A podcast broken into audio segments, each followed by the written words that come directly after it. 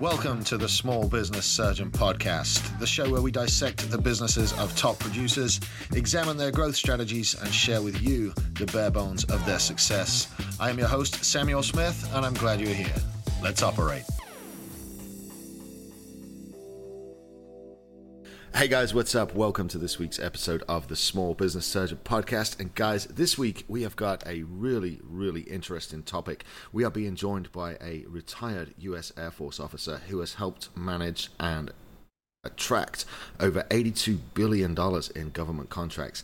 And he helps businesses navigate the journey of bidding on and winning these contracts using the DoD Contract Academy that he has built and set up. Please welcome to the show, Rick Howard. Rick, welcome. Hey, thanks for having me on. Glad to be here. Man, I'm so glad you made it, man. I I looked at your stuff, Rick, and obviously there's so much you can pour into our audience, but I'm just going to I'm just going to go straight after it. Like 80 80 billion in in managed contracts, dude. How do you even start with that? Like tell us so, tell us about how you got into this industry and and where that immense number came from. Yeah, no, that th- those are all great questions. Um, yeah, so spent 20 years in the Air Force, and uh, the first half of my career I was flying reconnaissance aircraft. And the way I got into government contracts, uh, actually, my son got sick. He got a rare form of cancer oh, no. uh, when um, we were at uh, one of the Air Force schools.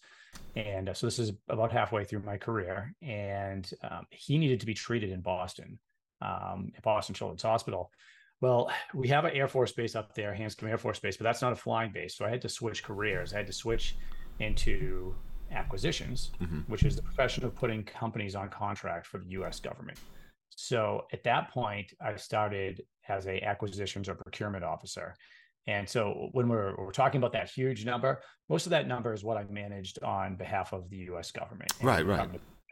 So, um, you know, rapid technology development, um, you know, at a at a I guess micro level at Hanscom to solve specific problems, mm-hmm. and then big picture level uh, managing foreign military sales contracts with our partner nations, um, and that's that's where a lot of that uh, number comes from. And then, of course, also as a consultant afterwards, helping our clients win, uh, you know, contract, and they've won hundreds of millions of dollars. Of course, yeah. Yeah, so no, that's uh, you know, it just uh, it adds up over time. The U.S. government spends an insane amount of money, more than anyone else. They're the single biggest purchaser yeah. of services in the world and um, they, they buy everything. So it's uh, that's where the numbers are coming from. It, it's it's mad that you just you don't ever think of that when you think of where are my customers, who are my customers. You know, you often think of the the ideal customer that's that's looking at your adverts on Facebook or that's you know cruising around sees you on Instagram. But you've got yeah. you've got the ideal customer, and that they never run out of money right. They do and it's um you know especially you know for small businesses sorry my camera's like auto adjusting on me i know i'm feeling seasick. i'm feeling zooming in and zooming out. This new new apple apple uh screen. Looks good but it, it looks just it looks great yeah. It follows me around. It's uh it's it's pretty cool but it, when it's cool when you know it works. Um but yeah, the the small business opportunity is is pretty immense as far as you know because the government has to buy from them. So really, what we're trying to do is let small businesses understand that there's an opportunity out there and try to simplify the process for them and give them a, a path that they can follow um, and, and, start winning those mm-hmm. contracts. Let, let's look at this for a minute because you say that there's opportunity for small businesses and that the government has to buy everything anyway. Give us a few examples, if you would, of some of the things that we probably wouldn't expect the government to buy that maybe some of my listeners might want to have an opportunity to fulfill. What what are some of the more surprising things that you hook yeah. up?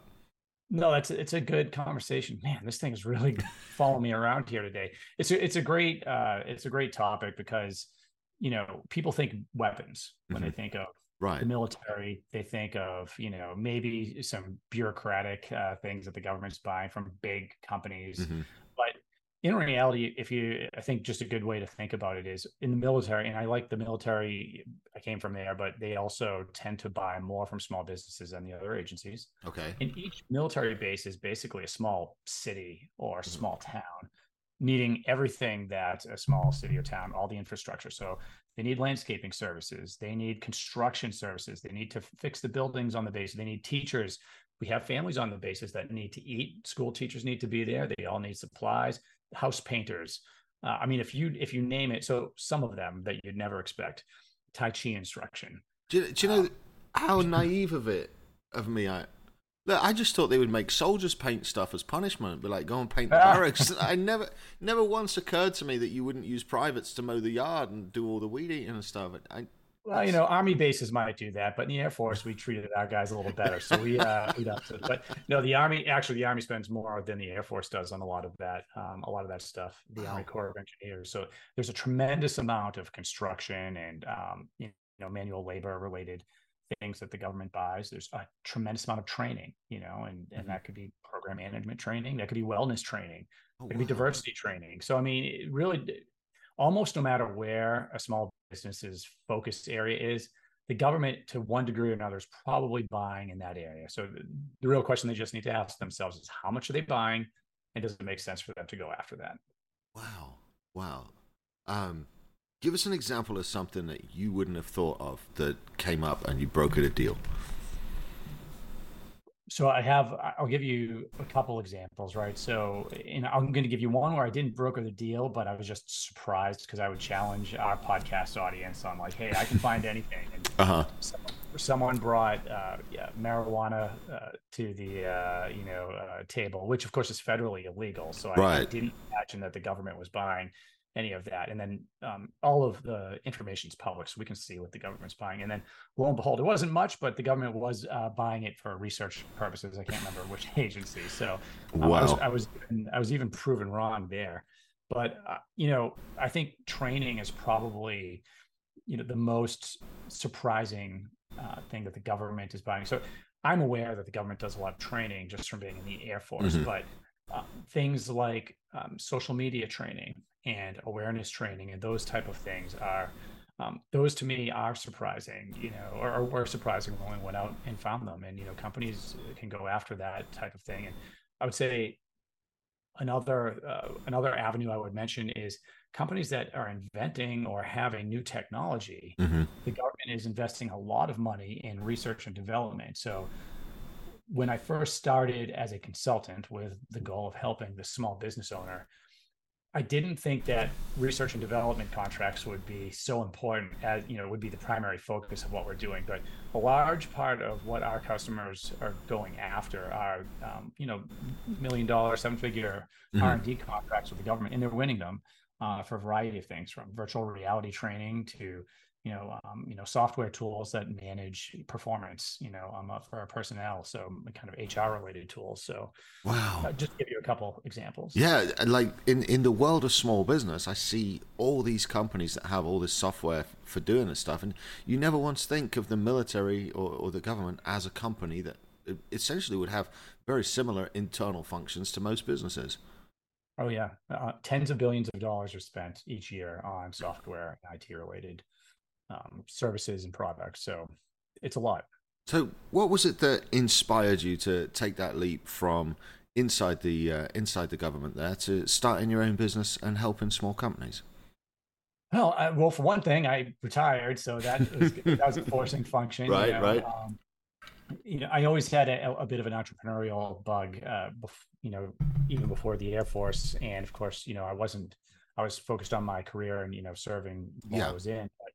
One of the things that bothered me as an acquisitions officer was was the struggle. And it, it wasn't just with small businesses but larger companies could afford to hire people like me with a background like me to help mm-hmm. them figure it out. Right. Smaller businesses you know especially when we're talking about technology or even services you know they they had great technologies great solutions. They really cared. They really wanted to get into it. But the the process is so different from how you sell to a, business like mm-hmm. a B2B sale or a B2C sale that they really struggled. And, and, I helped them the best I could from the inside, but I, I really saw that as an opportunity where I could um, I could help small business owners, which I saw there was a need there, and I could stay connected to, of course, uh, the military, which I love, and our partner nations, and working with them and kind of helping the world to be a better place. So um, that's what I did. That's that's how I uh, jumped into it, and we haven't looked back. We're you know we've helped a lot of clients so far, and you know whether paid or you know for free through our podcast and some of mm-hmm. our trainings,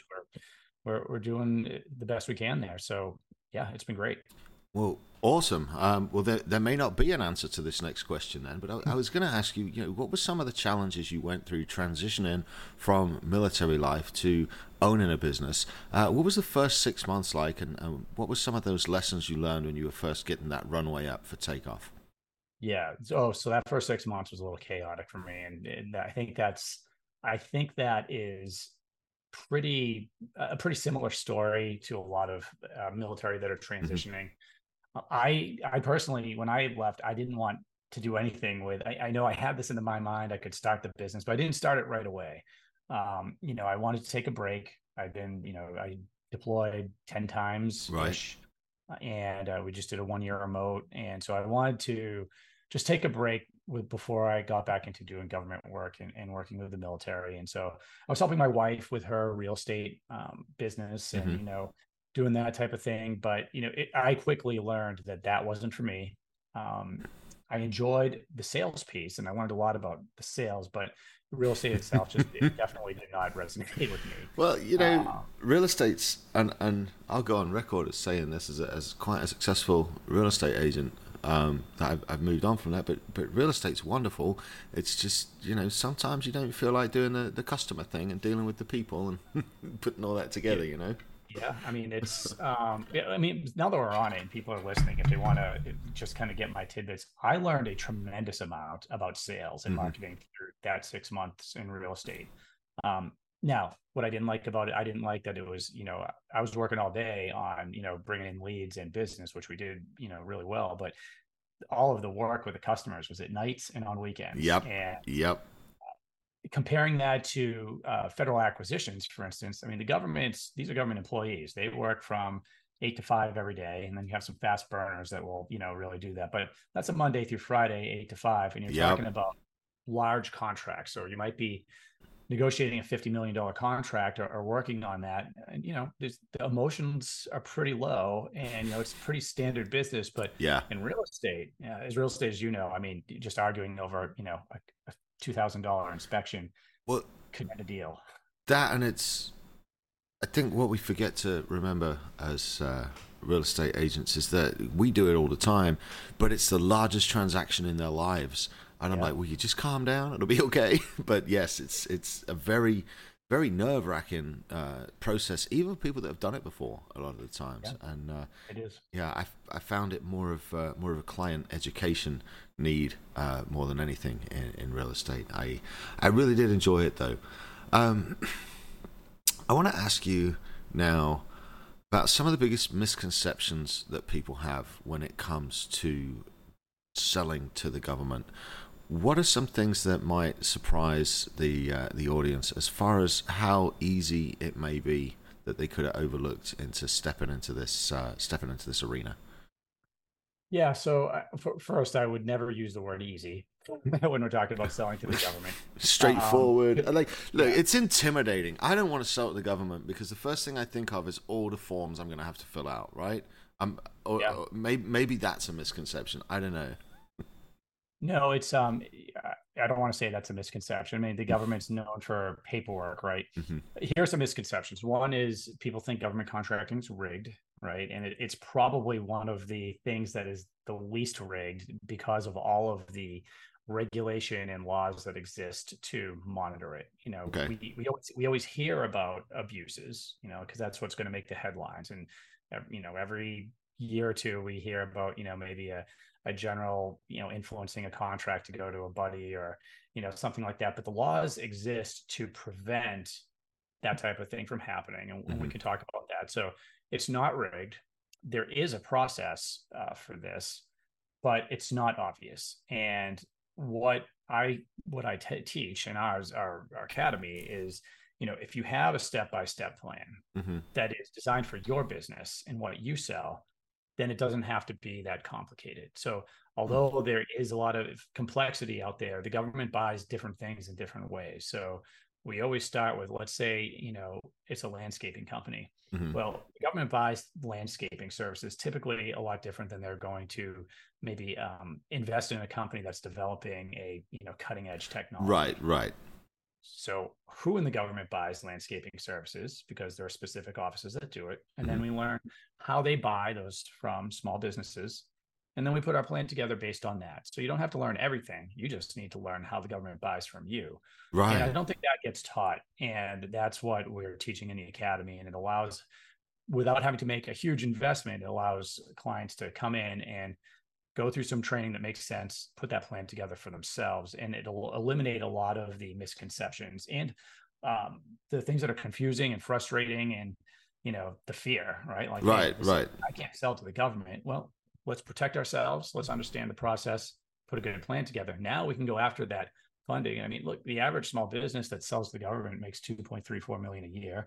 Wow. Um, that's from 2021. And that's broadly speaking. If we start looking at different industries, you know, that number can go up a lot or down, but uh, there's a lot of money to be made there. And the number of small businesses selling is decreasing year over year. So it's worth at least looking at as a potential option for a small business that's, you know, um, that has customers and is looking for another revenue stream to stabilize their business and, and to grow. Well, man, I'm going to prioritize your course um, and put it on my to-do list at some point when I get a minute, um, because it, it fascinates me, and I think it could be a, a great uh, a great value add to some of my consulting clients that, that could really use pushing in your direction. You know, they've got their own products, they've got their own niches, and, and there's probably a, a need for them in the government. Now, a small business question. A lot of times, just because of how society's raised us, we believe that the way to win a bid is to go in with the lowest possible price and try to undercut everybody to win the business, which I know from a business perspective is not a healthy thing to do at all. Um, does the government, in your experience, do they buy based on pricing or do they buy more based on value? And what would be the best way for somebody to go about submitting those kind of bids? Sure. Well, the answer to that's both. and, and, and this is where it gets a little a little complex because every contract is a little bit different. Mhm. You know, the government has certain uh, ways to buy. Now, the government does have, and both the government and uh, the companies cringe when they hear the term lowest price technically acceptable because Right. you know, my my experience is if we had to go after, sometimes the government will direct an agency to use that type of contracting strategy, Mhm. and in that case, a um, a business has to be able to show that they can do the work and uh, present a good price, a solid price for that. Now, often what happens if you're really trying to undercut, the government's not stupid either. So if you're going in, if it's a services contract and your labor rates are so low that you could never actually pay the type of people that, because we know what the labor rates are. Right, right, of course, yeah. So, um, you know, you have to be careful. You know, comp- writing a proposal can get a little tricky if you have a lowest price technically acceptable, um, you know, mechanism in place by the government. But that's not always the case. You know, the government needs to the, the number one the number one thing, and this is how I always approached, uh, you know, whatever problem I was trying to solve for the government is, can this company solve our problem? That's number one. Mhm. can you present a solution? And the solution that the government wants is in large part determined by the companies out there that have, especially technological solutions, because there's a phase where they have the ability to meet with the government office and recommend requirements and recommend specifications that could Right. go into contract. And that's a very important part of it. And that's uh, some, we call it influencing, but it's something that we teach. But I don't know if that answers your question or not, but there's a there's a lot of different ways the government buys things, and you should be aware when you read the request for proposal what the important factors are going to be um, when they're grading who to put on contract. And if you've talked to them ahead of time, you'll know even better. And that we always recommend that. I'm assuming the the kind of proposals that you get, if you if you learn to read them properly, are almost like a rubric, and they, they give you the answers in there. Is that right? Well, a little bit. You know, the, really the key is if there's one takeaway that anyone should have from this, it's that, you know, the government has a system called SAM.gov, US Mhm. government, and that's where a lot of the solicitations are going to come out. if you are seeing a solicitation, when I say a solicitation, I mean a request for a quote or a request for a proposal. That means your com- company is going to put together that proposal and bid on a project. If that's the first time you're seeing that, then you're probably not going to win. Mm-hmm. You can win, but you're probably not going to win. Right. Really, right. you want to find out about that a couple months ahead of time. Meet with the office because you're going to understand a lot more by talking with them. You can also understand if you're wasting your time putting a proposal together or if they really would like your solution. So that's really uh, what we want to do. So we want to have a good understanding before that RFP ever drops. And then you just have to be very careful. You want to, it's going to be scored fairly. Mm-hmm. So you need to make sure you're answering the questions that they ask and not, uh, you know, putting in extra pages because that'll get thrown out. It's the government, right? So right, right. Solicitation, you could be um, you could be killing your chances of winning just by not following the guidelines. Man, I'm learning so much from you. This is uh, this is quite informative. So so thank you very much. Now, I'm how, not putting you to sleep. no, no, no, no. Now, I, w- I want to know because um, because you've been doing this for a few years now. I want to know what it's been like actually scaling your business and taking on uh, taking on those uh, those those folks to help you do that, and what the scaling journey's been like, and maybe some of the challenges that you faced in getting to the size you are now. Oh, sure. And I mean, I, I love this question because it's it's the eternal, uh, you know, mystery. uh, I feel like sometimes. Yeah. Um, in the beginning, it was, I, it was really just I had an opportunity. I was lucky because I happened to have a background that was that you know synced right up to helping companies do this type of work. And, yeah, but that, that's I, I would I wouldn't say you were lucky. I would say you had spent a few critical years of your career preparing for the opportunity. Like, I mean, that's that's what you that's did. To... you know, that wasn't luck. That was preparation, man. I guess I, I say luck in the sense that you know I didn't have to go out and find my first clients; they right. found me. Okay, and yeah. So that that's how I jumped into it. But I then had to learn a lot about how to run a business, how to start a business, mm-hmm. the tools to use, how to write proposals. Right. Um, you know, I was a solopreneur for that first year anyway, mm-hmm. plus. Mm-hmm and um, so we still don't have a, a large team but you know how that really went was by trial and error i mean i've probably done 700 consultations like right on the phone yeah uh, just learning what the customers actually want what do small businesses need and um, and then taking a lot of courses and coaching programs and whatnot and mm-hmm. I, I have i've taken quite a few and each one has given me something as far as you know how do you build a team you know mm-hmm. hiring a va you know, using, you know, just getting those systems in place that can help uh, automate some of this. And um, yeah, I mean, it's, I mean, we could, we could pick an area because everything from outbound sales to, you know, personal selling to, yeah. You know, and we of course do, uh, and maybe this is more specific answer, you know, if it helps somebody that's out there consulting or that's in a business that they kind of relate to, um, mm-hmm. that may be similar. Uh, for us, it's been a combination of um, retainer based um, clients. So mm-hmm. that would be more of a you know a company that's established and can pay us you know a certain monthly fee. Right, right. Uh, there's going to be initial projects that we do, and typically it's an initial project that brings in a retainer, and usually it's me personally or our guys putting a um, a strategic roadmap together for mm-hmm. a client. Um, and then there's the academy, and that's a lower priced offering where someone can come in and they can join uh, sign up for a membership on the website and then they get the courses and they get us and usually it's me that comes on each week and on a group setting and can help them through their problems. So it's a combination of the three and, and it took us a couple years to to get there and to really figure out um, you know what that formula was going to look like.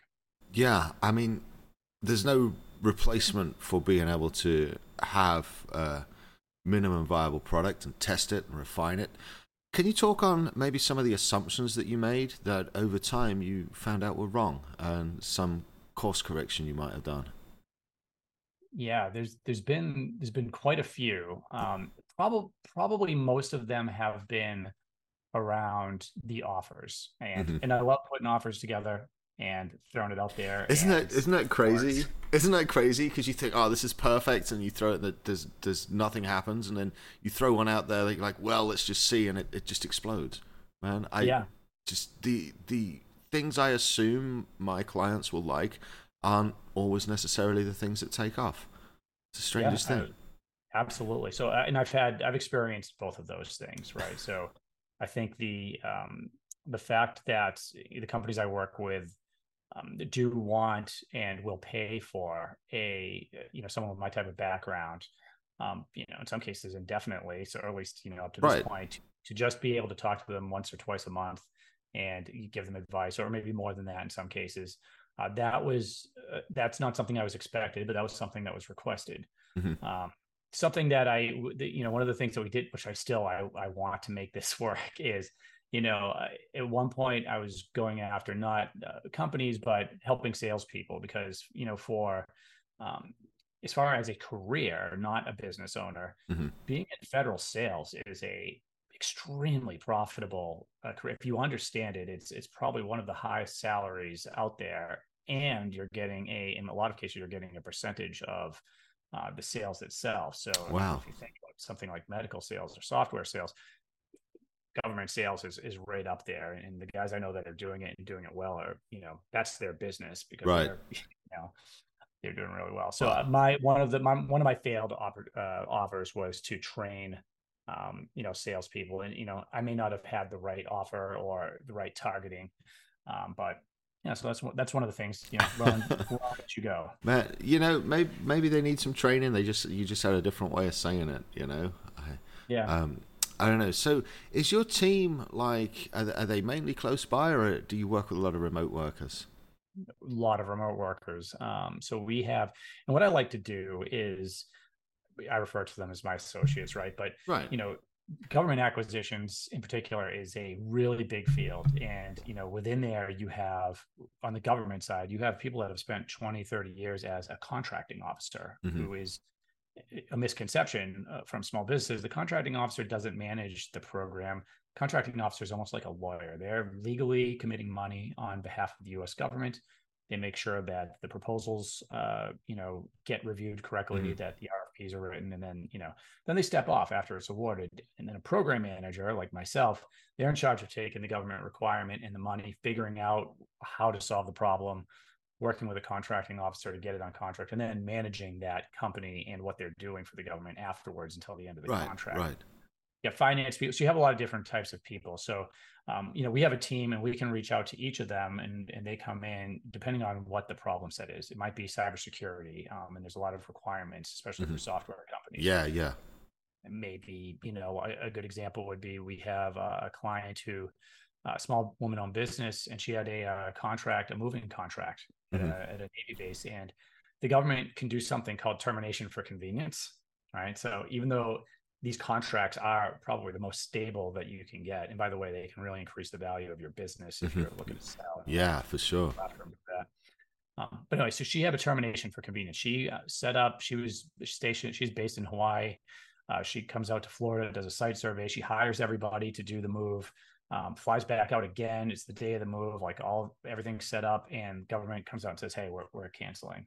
And you know, she called us and she's like, "I'm out all this money because I, you know, invested it to to get this together." Mm-hmm. What she didn't know, because there's thousands of pages of acquisitions regulations that you know only contracting officers and people that have done this really right, understand. Right.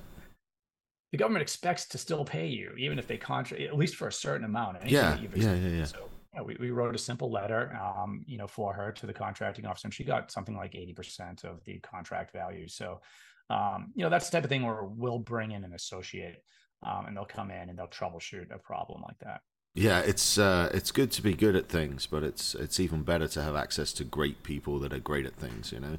That's right. So uh, I, yeah, so how do you avoid working too much, man? How do you keep a healthy, sustained balance in life? Because you just must have so much opportunity and so many things to do.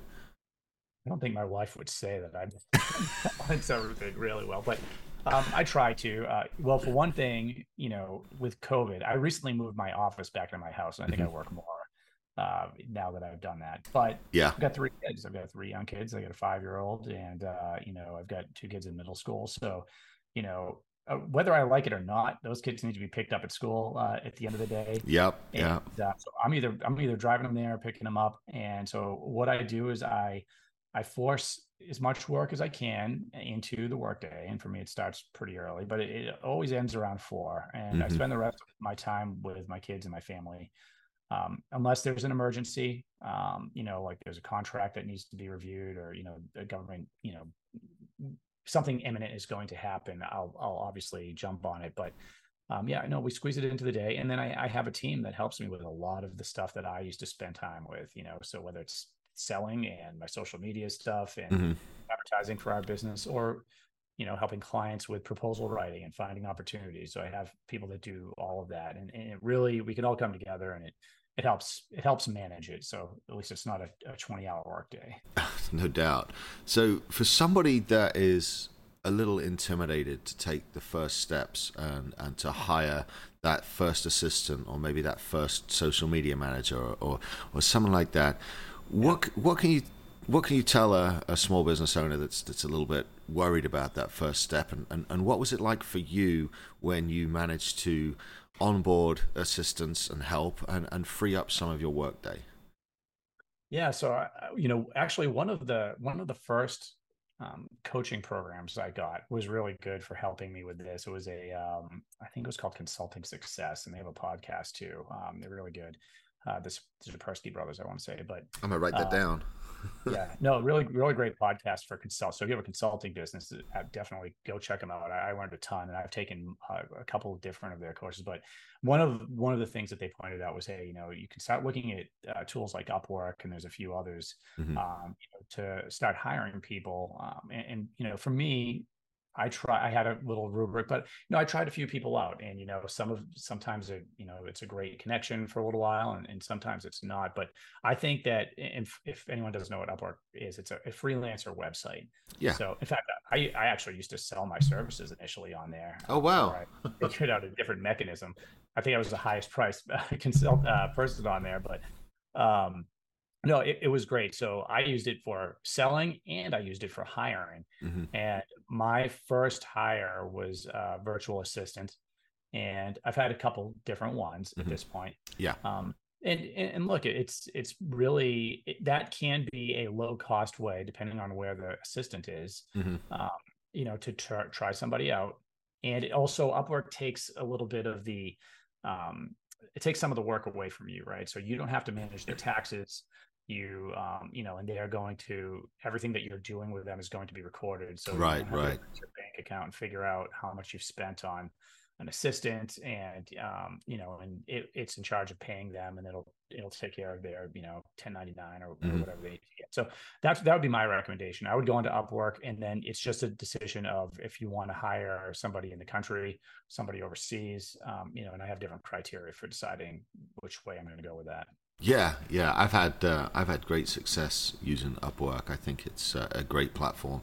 I love the fact that it allows you to read the uh, the contractors' reviews uh, before you even kind of schedule an interview. So uh, so yeah, um, Rick, uh, I want to switch gears for a minute, if that's okay. I want to talk about yeah, a little absolutely. About personal development because you seem like sure. an incredibly highly educated gentleman. Um, can you share a couple, maybe, of the books that you've been reading recently and some of the value that you got out of them? Yeah, I mean, so I read a lot of business books. I listen to a lot of books mm-hmm. also. Yeah, um, on, I'm gonna and I'm gonna open my Audible too here just to, to make sure I haven't uh, missed any. But so one one if you're if you're in business, 100 million dollar offers was a, a great book. Yes. Um, what's his name? Hormozi, I think. Alex Hormozi, yeah. Mm-hmm. Um, great. I think the, you know, if I was going to synopsize that, I would say that um, how you can package uh, different things that you offer, different services you provide, mm-hmm. and essentially sell a, a, much larger offer. And you know, his thing is, hey, if you're selling a twenty-five thousand dollar package versus a you know four hundred dollar package, you might not be competing with that many people at that price point, and and making it more attractive for somebody to purchase. So um, you know, depending on your industry, that one uh, was good. Business Made Simple, Donald Miller. Uh, oh, I've not read that one. He wrote, uh, you might be more familiar with, I think it's called The Story Brand. Oh, yeah, yeah, yeah, yeah, yeah. I know he that one. is an incredible, he, and he has a podcast over. He is an incredible um, businessman, or at least he can, uh, he teaches business very well. And so for anybody that's interested in business, I would absolutely recommend that book. Um, it, it, was really great, uh, great for me. Uh, let's see here. What else am I reading? What else have I read that I'll read a lot of stuff that's not, um, it doesn't have to do with business. Uh, recently, I read The Creative Act by Rick Rubin. Um, do you know Rick Rubin? I, the name sounds familiar, but no, I'm not. I'm not going to lie to you and say yes. he's a um, he is a music producer. Oh, of Uh, course. He was the he was the producer for like the Beastie Boys. Of course, yes, lot of, yes, like, yes, yes, that- Red Hot Chili yes. Peppers. Interesting guy, and you know, I saw him on probably YouTube or something. He's really getting into a lot of like the meditation and you know using ice baths and. might Oh, wow. I have, haven't tried the ice bath yet. I, I got a few friends that have done it, and I'm just I'm not looking forward to that one.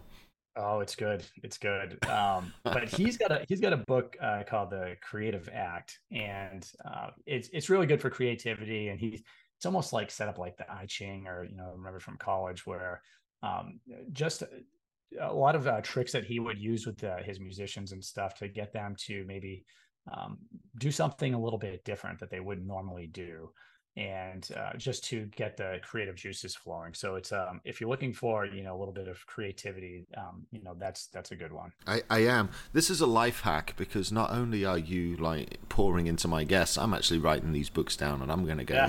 Yeah. No, gonna- hopefully, hopefully they help you know they might not be for everyone but um, yeah no those were those were really good No, I, I will look forward to that. And of course, million, uh, hundred million dollar offers is, is a staple on my desk. I love the way that that book is laid out. So it was, uh, Oh, yeah. it was, it was really great that you called that one out. Um, so tell us a little bit, Rick, about what you got planned for the future, about your future goals and what we can expect to see from uh, from the website and from the uh, from the DoD Contract Academy.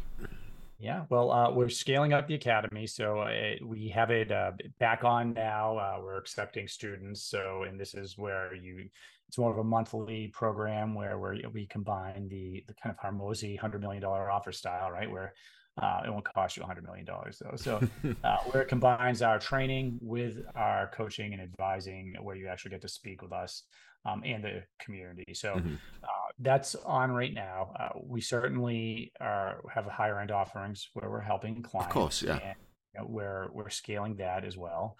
And we do have a book on the horizon. It's about halfway done, so I just gotta I gotta knock it out. So that's that's probably my my long term goal for, or at least my you know twelve months from now goal. I want to have that completed. Man, that's wonderful, man. I, I have a question about the, the course. If, say, for example, uh, a listener was interested and they signed up, how many weeks of education would they have to undergo before you would classify them as, as ready to submit their first contract or first first proposal? I would say. I would say that so what the course does, it's really for it's for companies that have never sold anything to the government and are just Mhm. starting. Mhm. And also for those that are, are selling but are struggling, right? They just they're trying to maybe they won one or two contracts, but they really they haven't figured out how to optimize that process Right. uh, process yet.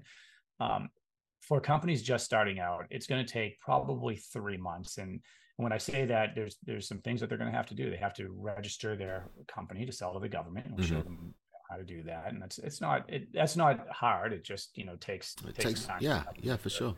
Give their approvals, and we show them how to find opportunities ahead of the proposal, and that's really key. So uh, you know they have time to learn that. They could, in fact, in the first week, they could identify some of those opportunities, and they might be three or four or five months out. And so they can start that process. And then you know once they get to that point where they've talked to the government they have something solid their business is registered maybe they're even partnering with another company that four month mark they should be ready to submit that uh, that proposal. And some do it earlier. I have some clients that have gone in and you know like hey i want a r&d contract. You know they figure out where it is they put it in and then three or four months later they're on contracts not Right, just submitting right. proposal. So look, you know, it runs a gambit, but I, I will tell you that typically the government contracting cycle is a lot longer than B2B or B2C. So just Yeah, be prepared yeah. for the long haul. But man, even still, a 90 to 120 day turnaround from complete newbie to, you know, proposal ready status. I mean, that's that's really impressive. So so congratulations, well done on that. Well, thank you. Uh, all right, couple more questions, Rick, before we wrap it up, man, because uh, Yeah. I'm I'm having fun and uh, we need to know the answer to a couple more things. Um, so I ask these questions to all of my guests, um, but now looking back on your business and on your journey as an entrepreneur, what's something that you would like to turn around uh, and give to somebody that's maybe five or maybe ten years behind us both in the process? What's a piece of advice you'd you'd like to turn around and give to uh, to that kind of listener? Yeah, I mean, I would tell them that although you may be nervous or you may not think that there's a place as a business owner for you out there, you know, most people have some type of skill set that will translate into um, into a business that they can run. Yes. And I would urge them to, you know, take a shot at it. There's there's a lot of different ways you can do that, and I, I mentioned, um, you know, Upwork is one of those. Mm-hmm. You know, it's something that you could start while you have another job if you're trying yeah. to transition yeah. into something. Um, and I would also say, don't just try to figure it out on your own. There's plenty of coaching programs out there at at various you know uh, levels to to pay for, but I've saved a lot of time with those programs. Mm-hmm. There are some that I wish I took right away, and I didn't make the investment. And, and had I done that and followed them to the T, I probably would have saved a lot of time and money, and would have been able to um, scale a little bit better. But that's really what I would say. Take a shot at it. There's ways to do it without quitting your job and yeah, family's destitute if it doesn't work and uh, and and get some advice you know figure out you know look at a couple different things. You're going to have to play around with what's going to resonate with the market but don't don't be uh, disappointed if the first couple of things don't hit there. It may just be like you mentioned you may just have to reword yeah. your message. And um, you know i think we're all uh, we're all guilty of getting a little too close to our own products sometimes for sure. on the outside look at yeah Man, look, I really want to take a second and highlight your wisdom there. Um, it, I think it's a very uh, common theme amongst older entrepreneurs that they they all regret trying to do it all by themselves and not actually paying for a mentor or, or paying for advice. And so I, am very pleased that you hit on that and just how important it is. So thank you for that. Yeah. All right, Rick, last question. For the guys that really resonated with what you had to say and want to go a little bit deeper into this subject matter, how can people follow you? How can they see what you're doing on social media? And uh, where can they sign up for your course? Yeah, no, so uh, first, I say go to dodcontract.com. That's mm-hmm. where we have the academy. Uh, we have links to a lot of different things there uh, that you can see. But if you want to take the course, that's where you go. If you want to learn more without having to make an investment, uh, I would check out our podcast. It's DoD Contract Academy. It's on all the the podcast providers, um, and it, and it's free. And we go over. There's a couple things you'll get on there. They'll get. Um, you know me ranting just giving specific pieces of advice on how what to do and you can look up the different topics from starting to advanced but I also interview, and I think this is where this is where the real value is. Mm-hmm. Um, I interview companies, small businesses that are successful selling to the government. Mm-hmm. Some of them are my clients, and some of them are just companies that I'm impressed with. Right. And you'll hear these people talk about how they began their first contract, how they did it, what works for them, what doesn't. And you know, I've interviewed companies in a lot of different areas. So depending on what you're selling, it could be something like construction, or it could be a software tool, um, and anything in between. But uh, you know, check some of them out because I think you know you'll probably resonate. We have women-owned small businesses, veterans. We have people that had never even heard of the military. I have a I have a New York film student who uh, was filming Fast and the Furious movies and then went in and now no is uh, you know a, a major uh, technology provider for the DoD. So I mean, you just never know, and so I think you could get a lot of inspiration from some of their stories. Well, I think I'm going to give that a listen, and that's called the uh, the DoD Contract Academy podcast. Is that correct? That's it. Dude, yep. We'll get the link to that in the show notes and everything else. Rick, my friend, it has been a pleasure spending the last 45 minutes talking to you, pal. Thank you so much for uh, for taking the time out and uh, coming and being with the audience today. I really appreciate that. And guys, if you have enjoyed Rick, please run over and uh, and like his socials, follow him along, and check out the DoD Academy. Rick, thank you for coming on, dude. Thank you, sir. No, pleasure being here. Thanks. Guys, that was Rick Howard. Please do me a favor, run over to his socials. You can grab them from the show notes, show him some love, share this episode. And for those of you that are intrigued, as I am, on the opportunities that are there to sell to the federal government, go check out dodcontractacademy.com and uh, see what you can figure out. All right, that's going to do it for the show today. You'll be good, stay safe, have a great week, and I will see you guys on Friday for Friday Fire.